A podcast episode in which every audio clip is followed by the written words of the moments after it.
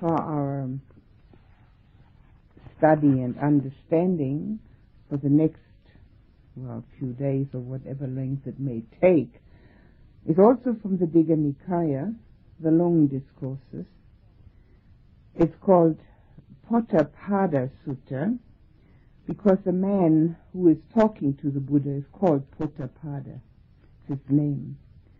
And it concerns states of consciousness.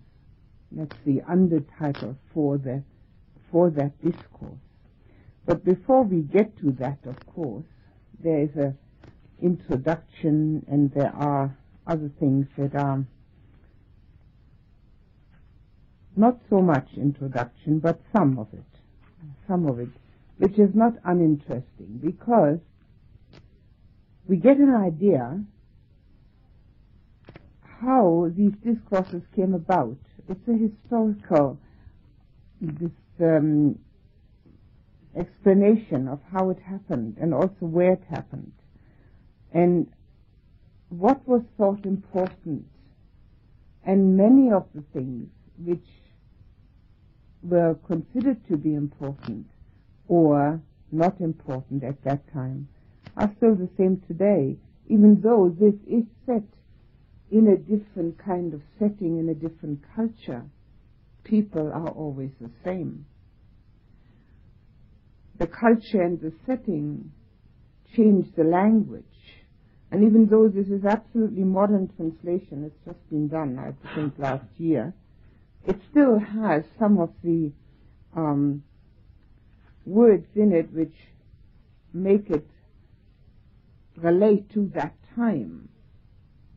And yet, it relates to us in the same way. 1987. Not last year, a few years ago. But still a very new um, translation.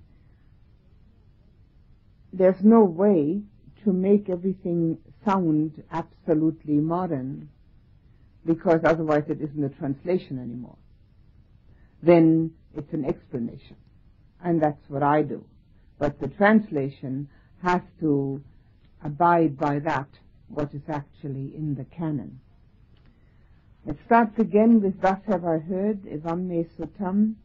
Once the Buddha was staying at Savatthi in Jeta's Grove in Anathapindika's park. Now, quite a number of you will know this story, but I will tell it for those who haven't been with me lately, may or have forgotten it. Uh, Savatthi is uh, is today's um, is today still quite an important town, and um, the uh, Jeta's Grove and Anathapindika's Park can be seen there the ruins of it, of course. Now, Anathapindika was a millionaire, and he bought the first monastery for the Buddha. And the way this came about was that he decided he would like to do that. And so he went all over trying to find a suitable place, and he couldn't find one.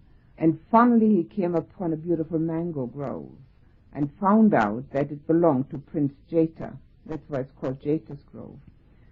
And then he went to Prince Jeta, Anathapindika, and said, I would like to buy your mango grove. How much do you want for it? And um, Prince Jeta said, it's not for sale. And Anathapindika went three times. He was determined to get this because this was really, he thought, the absolutely fitting place for the Buddha and his monks. And the third time, Prince Jeta thought about it and thought, well, if this man, being a millionaire, is so keen on buying my mango grove, I'll just set him such a high price that he either is going to pay through the nose or he'll desist from bothering me. And he said, you can have the, the grove, the mango grove, if you fill every inch of the ground with a gold coin. And Anathapindika said, all right.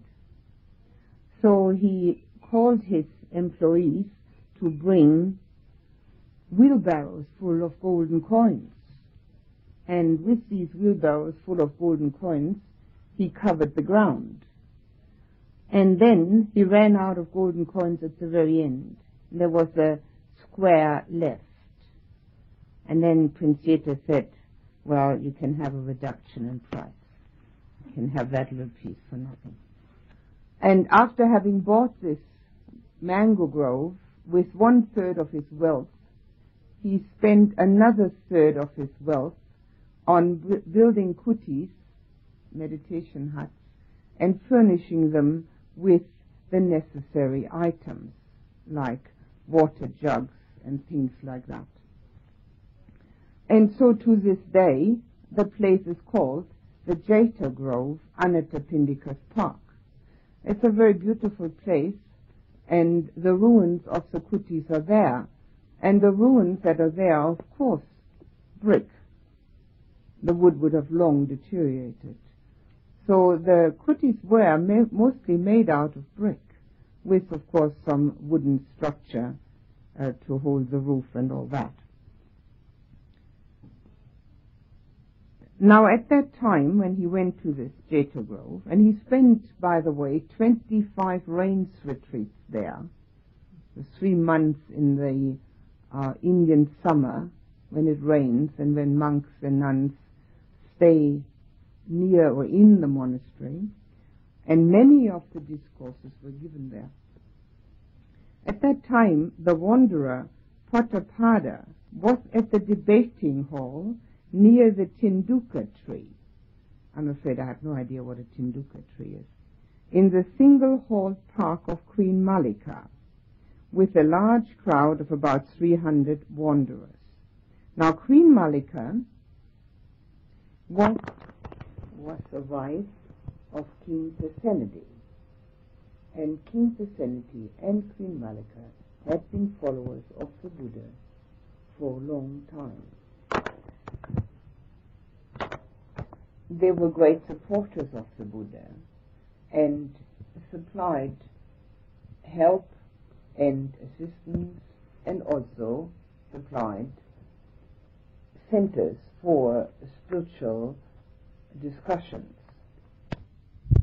It was a debating hall, and uh, this park apparently belonged to Queen Mallika, and there were 300 wanderers there. Now, the word wanderer is an arbitrary translation of a recluse, a spiritual, um, a person that is on the spiritual path. In India, this is common to this day that people wander around the countryside um, getting their food through begging, but not like beggars, but just having alms from people who want to support spiritual practice. And then the Buddha, rising early, took his robe and bowl and went to Savatthi for alms. But it occurred to him, it's too early to go to Savatthi for alms. Suppose I were to go to the debating hall to see the wanderer Putabata, Potthapada. And he did so. There Potthapada was sitting with his crowd of wanderers, all shouting and making a great commotion, indulging in various kinds of unedifying conversation now, now we get a list of the kind of conversations that the Buddha said were not suitable for people on a spiritual path. And we can see what that they also apply to us today. Such as about clothing, beds, garlands, perfumes, relations, carriages, villages, kings, robbers, ministers, armies, dangers, war, food, drink, other countries, women, heroes, street and well gossip. Now we don't have well gossip anymore because we don't have wealth, but we've got gossip. Talk of the departed, desultory chatting, speculations about land and sea, talk of being and non-being. In other words, these are all topics that would lead the mind astray. It would lead the mind to being quite unconcentrated and easily caught into hate or greed. Because war and, and dangers and kings, prime ministers, robbers, armies, well, hate. Food and drink, greed. Clothing, and that type of thing. So these things, well, desultory chat is idle chatter, just talking for talking's sake. So it is um, not unimportant to see that these things do apply to us also. And they are included in the fourth precept to refrain from this is idle chatter or even the wrong kind of speech. Now, Potthapada, Potthapada saw the Buddha coming from a distance, and so he called his followers to order and said, Be quiet, gentlemen. Don't make a noise, gentlemen. That ascetic Gautama is coming, and he likes quiet and speaks in praise of quiet. If he sees that this company is quiet, he will most likely want to come and visit us. At this, all these wanderers fell silent. And then the Buddha came, and he said, and he said to him, Welcome, Lord. Welcome, revered Lord. At last, the Lord has gone out of his way to visit us. Please be seated. A seat is prepared. So obviously, this um, Potthapada was very happy to see the Buddha and uh, welcomed him very nicely. And the Lord sat down, the Buddha sat down on the prepared seat, and Potthapada took a low stool and sat down to one side. And the Lord said, What were you all talking about? What conversation have I interrupted? And Potthapada said, Lord, never mind this conversation we were having just now. Uh, it will not be difficult to hear about that later. In other words, he knew very well that all this chit-chat that had been going on would not be something to repeat to the Buddha. So he kind of tried to get out of that. So he's, but he rather would discuss something that had happened earlier. Now, in the past few days, Lord, the discussion among the ascetics and Brahmins of various schools sitting together and meeting in the debating hall has concerned the higher extinction of consciousness and how this takes place. Now that, of course, is a topic that he thinks would be far more down in the Buddha's line than the other stuff they were talking about. Uh, it, in, it says that this particular expression namely higher conscious, higher extinction of consciousness, is not an expression that the Buddha would have used. It's an expression that these, that sect of wanderers were using. It's higher, actually, literally translated means higher perception extinction. So what does he say? Higher extinction of consciousness. Higher perception. So it's something that the Buddha did not use that expression. Now, now this Pratapada says, some people said, one's perceptions arise and cease without cause or condition. Well, that's one view. When they arise, one is conscious. When they cease, one is unconscious. That is how they explained it. But then somebody else said, no, that's not how it is. Perception are a person's self which comes and goes. So here somebody has the idea that perceptions are the self and they come and go. Now the translator says, and this is not unimportant, that the word perception is of course one of the five khandhas, one of the four mental khandhas. But here it has also the meaning of consciousness as opposed to being unconscious. So the, these words are not distinctive. So here the word sanya, which is being used in Pali, while it is the, the perception of the four mental khandhas, also is used here in the sense of conscious as opposed to unconscious, which gives it a totally different slant, of course. And this would not have been the Buddha's way of using it. This was the way of these uh, sect, this sect using it. When it comes, when this perception comes, one is conscious. When it goes, one is unconscious. But another one said, that's not how it is. These are ascetics and Brahmins of great powers, of great influence. They draw down consciousness into a man and withdraw it. When they draw it down into him, he is conscious. When they withdraw it, he is unconscious. Now, you see there's a great deal of controversy about what is consciousness and what is perception, and I think to this day nothing has changed. There's a great deal of discussion and um, uncertainty about what is consciousness and what is actually perception. So we'll see what these, these fellows come up with. So now they've had all these different ideas. Huh? The first idea is that it comes and goes without cause or condition. Well, obviously the Buddha isn't going to agree to that. Then they, when they come, one is conscious. When they go, one is unconscious. Then the other one said, no, that's not this at all. The perception that one has, the consciousness actually in this case, is a person's self, which comes and goes. And then when it goes, it's, and one is unconscious. But then another one said, no, no, that's not what it is at all. Ascetics and Brahmins have great powers and so they draw down consciousness into a person and then withdraw it.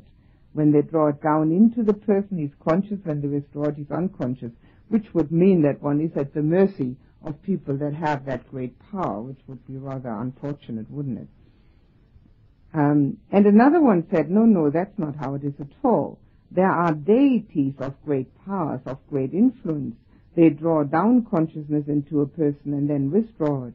When they draw it down, he is conscious. When they withdraw it, he is unconscious. Now they are not even um, they're not uh, contented with ascetics and Brahmins, which are priests, but they like to think that it's devas, so uh, beings of other realms that bring consciousness to one and then take it away, and then one is unconscious. Um, it was in this connection that I thought of the Lord. Now that's uh, Potthapada saying that. Ah, surely the blessed Lord he is supremely skilled about these matters. The blessed Lord well understands the higher extinction of consciousness. What then, Lord, is this higher extinction of consciousness? So when all this was being said, he thought, well, the Buddha should know, so I'll ask him. Now, now the Buddha answers him. In this matter, Pratapada, those ascetics and Brahmins who say one's perceptions arise and cease without cause or condition are totally wrong. Well, the first thing is totally wrong. This was obvious because the Buddha's teaching is very often called the teaching of cause and effect. Everything that is conditioned has to have a cause for it. So that this wouldn't be agreeable to him, this was obvious. And why is that? One's perceptions arise and cease owing to causes and conditions. Some perceptions arise through training, and some pass away through training. And what is this training? Potthapada, a Tathagata arises in this world, an Arahant, fully enlightened Buddha, endowed with wisdom and conduct, welfarer, knower of the world, incomparable trainer of men to be tamed. These are standard traditional uh, epitaphs for the Buddha. Teacher of gods and humans, enlightened and blessed, he, having realized it by his own super knowledge, proclaims the world with its devas, maras, and brahmas, brahmas, its princes and people.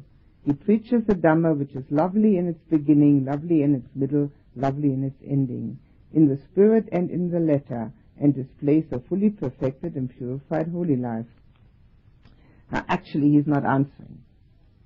What he's saying is that it is totally wrong to think that perceptions, now he goes back to perception, he doesn't use consciousness. He uses eff- effectively the word perception, which means that one is aware of what one is contacting, the naming of it, uh, and that has a cause and condition. And then he says some arise through training and some pass away through training. And then he says, what is this training? And he, the only answer he gives is that the Buddha gives this training. He is the incomparable trainer of men. So as we go on in the sutta, we will find out what the training is.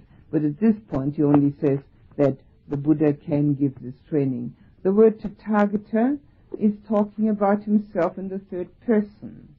It means literally translated the one gone such. Gata is gone, Tata such. The one gone such. Um, suchness. There is no cause and condition for suchness. Suchness is, which means enlightenment. And when he talks about himself in the third person, he uses that epithet, Tathagata. Um, it is also used sometimes by others, but usually only he uses it for himself. So he says that he gives this training, huh? and he pro- proclaims the world with devas, maras, and brahmas, princes and people. Now maras are in a in a, a, a in the sense that it's being used here are devils. But in reality, it's our own temptations. And that's the way the Buddha uses it. And Brahmas are gods. And he does talk about realms where gods live. But they're just as impermanent as we are, only they last longer. Very much longer and princes and people. So he makes a distinction between um, nobility, as far as uh, kings and such are concerned, and ordinary people. And the devas are the beings which are of a finer, um, finer consciousness and also finer matter. They're made up of finer matter at higher realms. So here, what we're looking at is a description of, as, of beings in different levels of consciousness. But the reality of it is, and the Buddha does speak about that, that consciousness is, so we all have the potential for being in any of the realms with our consciousness, if we so desire and have purified ourselves enough. It's a matter of purification. We can be in a hell realm where Mara is king, and it's quite possible to be in that in a human body. We can be in a Deva realm, which is um, also in, while still in the human body, it's our consciousness, a higher realm, and we can also be in the Brahma realm if there is sufficient purification. The vehicle, and we will come to that in a minute here in this uh, discourse, the vehicle for the Deva and the Brahma realms are the jhanas, the meditative absorptions. And the um, expression are the four Brahma Viharas, the four divine abidings, Brahma, God, Vihara, place to live, the four supreme emotions. So we have eight jhanas and four supreme emotions. And if we make it our business, as a meditator should, to be able to have sufficient concentration for the jhanas and change our emotional state from the usual up and down, back and forth, negative to positive and back again to negative, make it our business to stay with the four Brahma Viharas, loving kindness, compassion, joy with others, and equanimity, then our consciousness is raised to any one of these levels as far as we can go in according to our own purification. So it isn't so much, and this is often thought to be, that there are 31 realms according to the Buddha's explanation, and it's usually thought to be that this is something that doesn't concern us because there are other beings floating around and we can't see them, can't talk to them, or maybe they will come down once in a while. It's not like that at all. It's a matter of different stages of consciousness. Because consciousness is. It's universal, it is everywhere. And we are all part and parcel of that. So it's entirely up to us which of the realms we inhabit. And it's not uncommon to inhabit several uh, of these realms during one day in consciousness. Doesn't mean that our body floats away. It's just that our mind floats away. And he preaches the Dhamma, which is lovely in its beginning, lovely in its middle, and lovely in its ending. The Dhamma is uh, literally translated, it means law and law of nature, but also means that which upholds. And it's always lovely, in the beginning, middle, and end. The beginning are the first steps of Dhamma, and the middle is that that we practice, and the end when we have finished our practice. In the spirit and in the letter. Well, the letter we can say is the information, and the spirit is the meaning behind that. The information which you will find in a book like that very rarely helps anybody. It's got to be the spirit that's embedded in those words. That's why people do, well, there are some that can read it with the spirit in it, but very few. Most of the time we see the letter, but we don't know the spirit. And this is why in the Buddha's time, people were enlightened by hearing one single discourse because it isn't the words. It's what's behind the words, the spirit of it. And that what's behind the words, that touches the heart.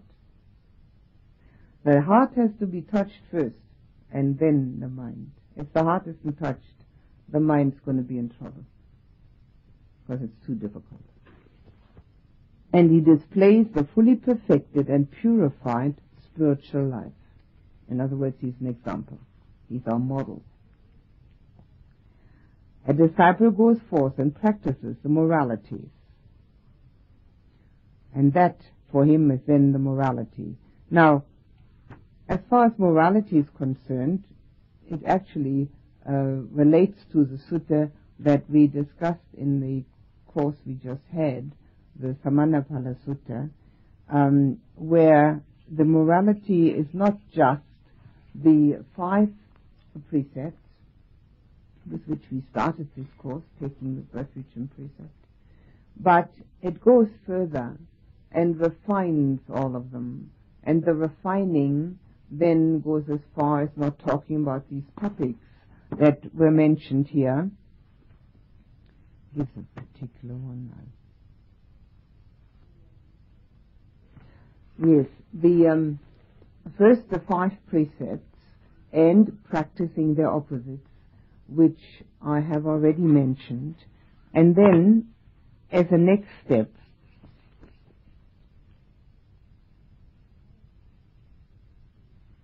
because of that, he feels secure. He doesn't feel in any danger. He has no remorse or regret. And then comes the next step, guarding the sense doors. And having guarded the sense doors, which means that one does not use one's senses strictly for pleasurable and um, interesting input, but we use them for what they're meant. They're meant for survival. If we couldn't see, it would be much more difficult than if we can. And we don't, we have understood that our sense input and our sense pleasures are so um, fleeting that it isn't worth running after them. while they come to us anyway, in a certain measure, we don't have to look for them. And as we don't look for them, we're not disappointed if we don't get them. So we have far more even-mindedness. When we do get sense pleasures, we don't want to hang on to them. So we're not disappointed when they disappear again as they must. When they have disappeared, we don't extend our energy and time to try to get them back. In other words, we are contented with the way things are. Now that contentment is an absolute necessity for successful meditation. If we are wanting something, whatever it may be, pleasure out of the meditation, we're not going to get it. It's an expectation. We are not going to be watching what we're actually doing. We're putting our mind into that, what we want to get out of it. So if we have understood that we guard our senses to the point where we are no longer so dependent upon them for our happiness, then there is naturally contentment, a contentment with what there is. It doesn't mean that there aren't any nice sights, sounds, smells, tastes, touch sensations, or thoughts. They're there. But we're contented whether we have them or not. We have recognized their inherent non-satisfactoriness because of their impermanence and also because they do not provide us with what we really want. What we really want is a deep inner happiness and peace, which is lasting. We don't want just sense pleasures. We take them as a substitute when we can't find the other. And since most people can't find the other, they're taken as a substitute all the time. It's, after all, better than nothing. But that's not true. That's a wrong way of looking at it. It's not better than nothing. It's an aberration because we're using time and energy, often money, and very often our whole life trying to get sensual gratification. And since it isn't satisfying, we are and have to spend so much time on it, we do not go a different way. So it's not better than nothing. It is the wrong way to go. And that's why the second step after keeping precepts and cultivating the opposites, that the next step is the sense, the guarding the senses. And the Buddha calls this guarding the senses noble moral conduct. This is not just ordinary moral conduct. This is a noble conduct. And it's noble because it leads us unto the path of the noble ones. It is a far greater step than just trying to keep the five precepts pure. That in itself is already difficult enough. Most people have enough difficulty with those five, with the cultivating of the opposite. But the next step, guarding the senses. And guarding the senses is a necessity for the meditative path, for the meditative absorptions. The meditative absorptions, as we will see over and over again, in the Buddhist discourses are a necessity for insight. If the mind does not have the ability to stay still long enough, it hasn't got the weight and the power to go into depth. If it flips from here to there, it will only fleetingly be touch depth.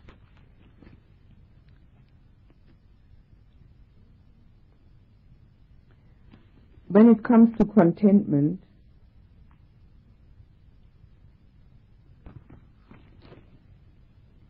the Buddha mentions the four requisites clothing, shelter, food, and medicine when sick.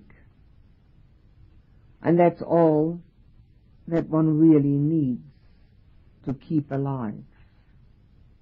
And we can see from that how much more we usually think we need. Now obviously, in a lay household, many more things are needed. But it is very interesting and important to start distinguishing between need and greed. And when we can distinguish between the two, we will see that there is so much unnecessary ballast hanging around us, and not just only in a material sense, also in a mental sense. All the things we think we ought to know, we ought to do, we ought to have, we ought to keep. And with all that, why do we do it? We build up an identity. Now, if we have nothing and know nothing and are nothing, it's very difficult to satisfy our ego illusion. Unless the ego says, oh, I know, I am nothing. That's me, being nothing.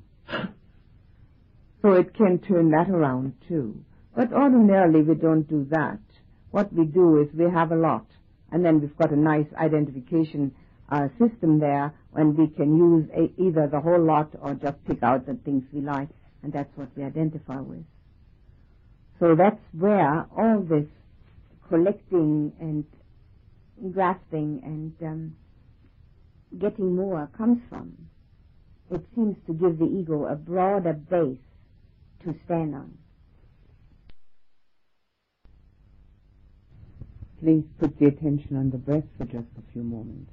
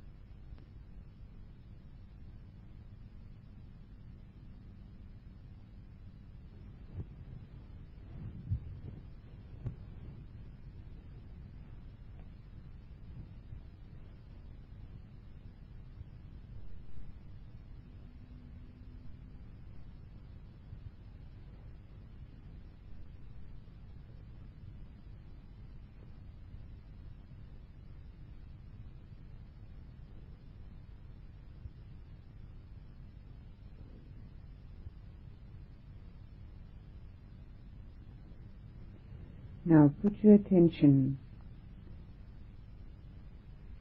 on the loving warmth that exists within your heart. Go inside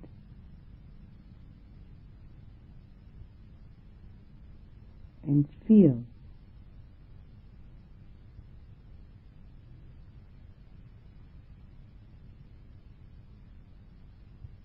connect with your heart center.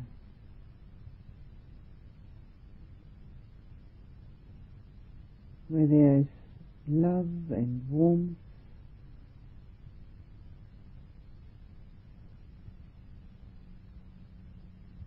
giving,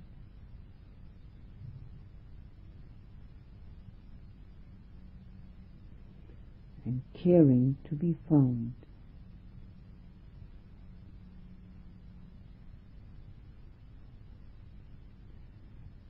Find that center in yourself and let it spread throughout your body from head to toe.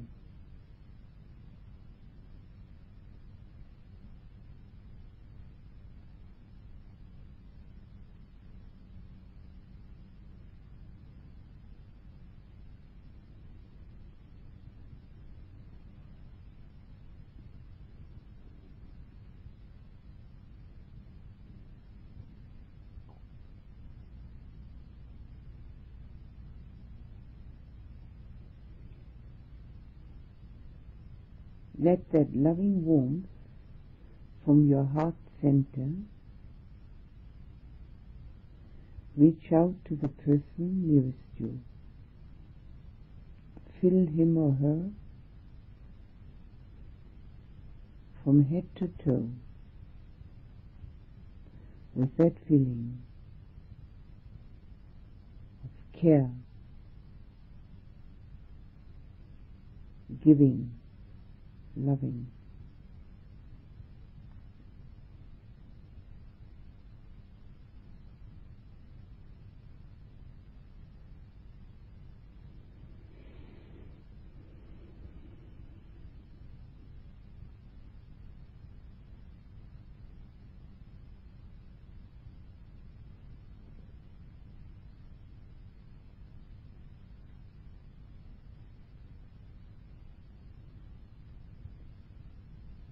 Let it spread from your heart center to everyone here.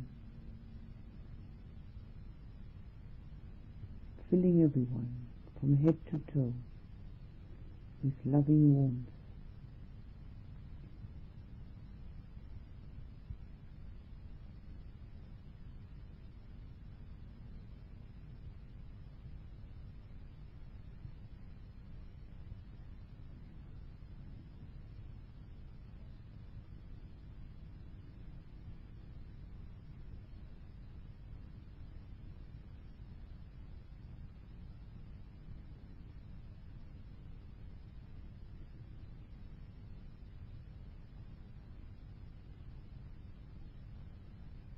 Reach out to your parents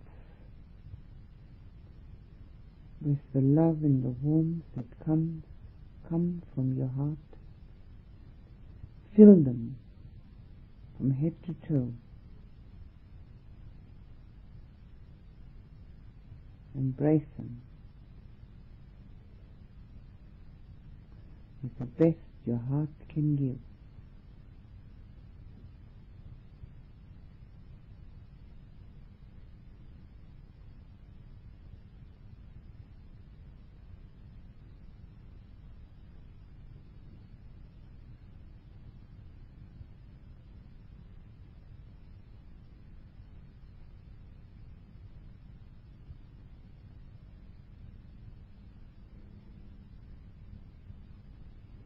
Let your heart reach out to those who are near and dear to you.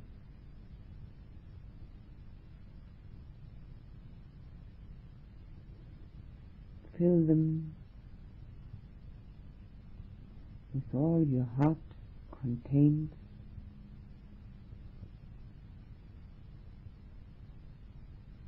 Don't wish anything in return.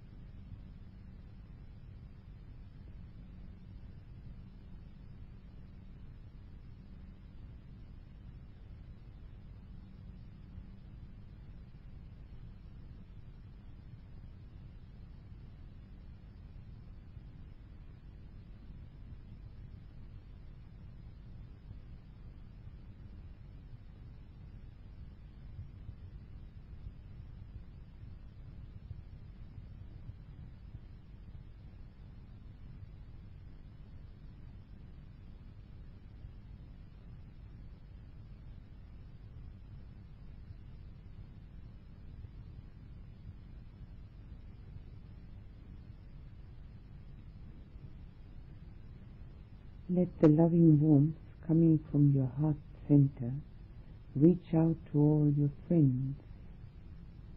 Fill them from head to toe. Embrace them. With the best your heart has to give. Only giving, not expecting.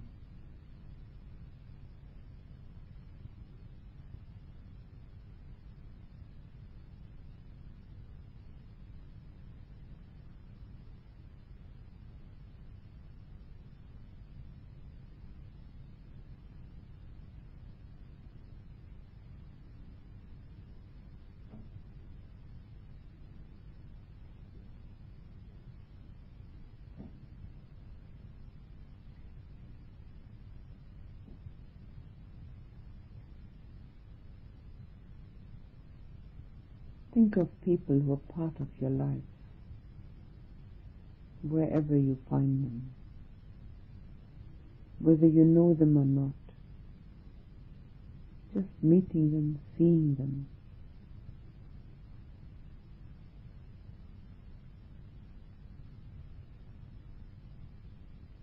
Let the loving warmth which is contained within your heart reach out to all of them filling them, surrounding them with all you have to give.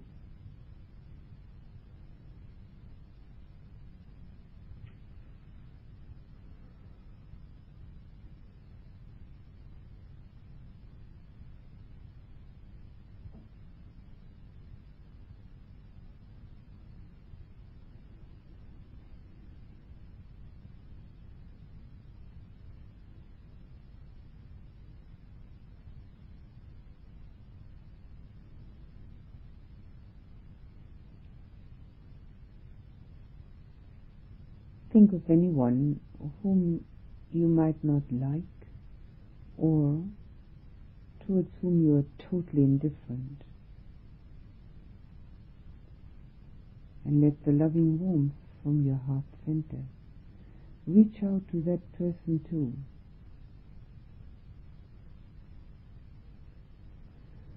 Non-discriminating, non-judgmental, just giving. Fill him or her surround him or her.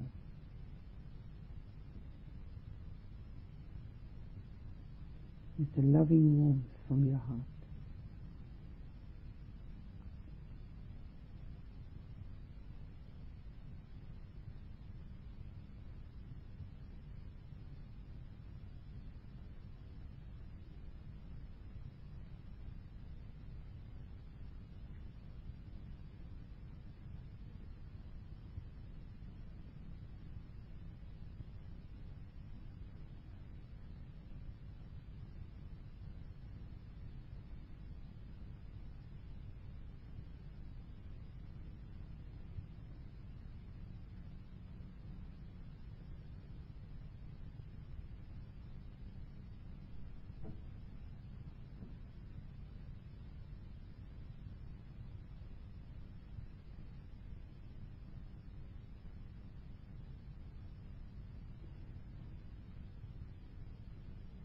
And now let the loving warmth flow from your heart.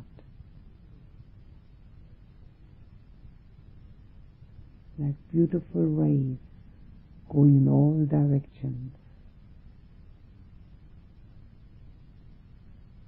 touching living beings everywhere.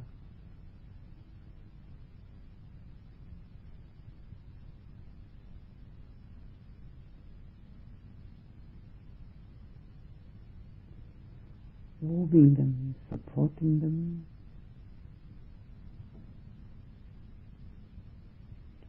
strengthening them.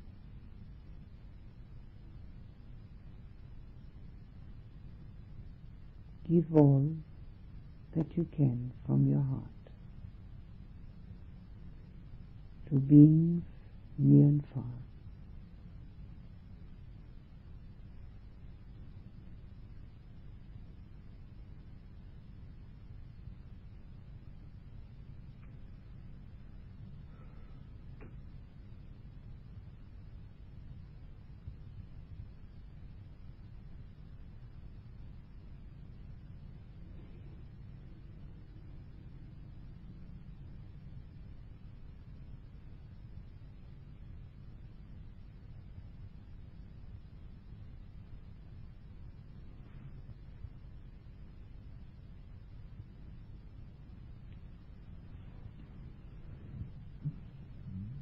Now fill and surround yourself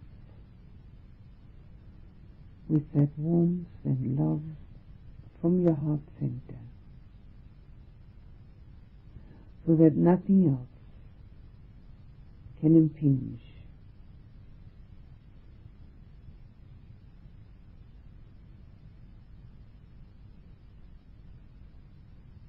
Just love and warmth within you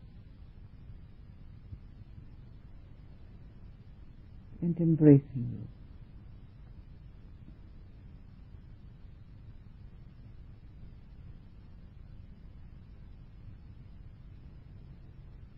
Creating peace, creating well-being.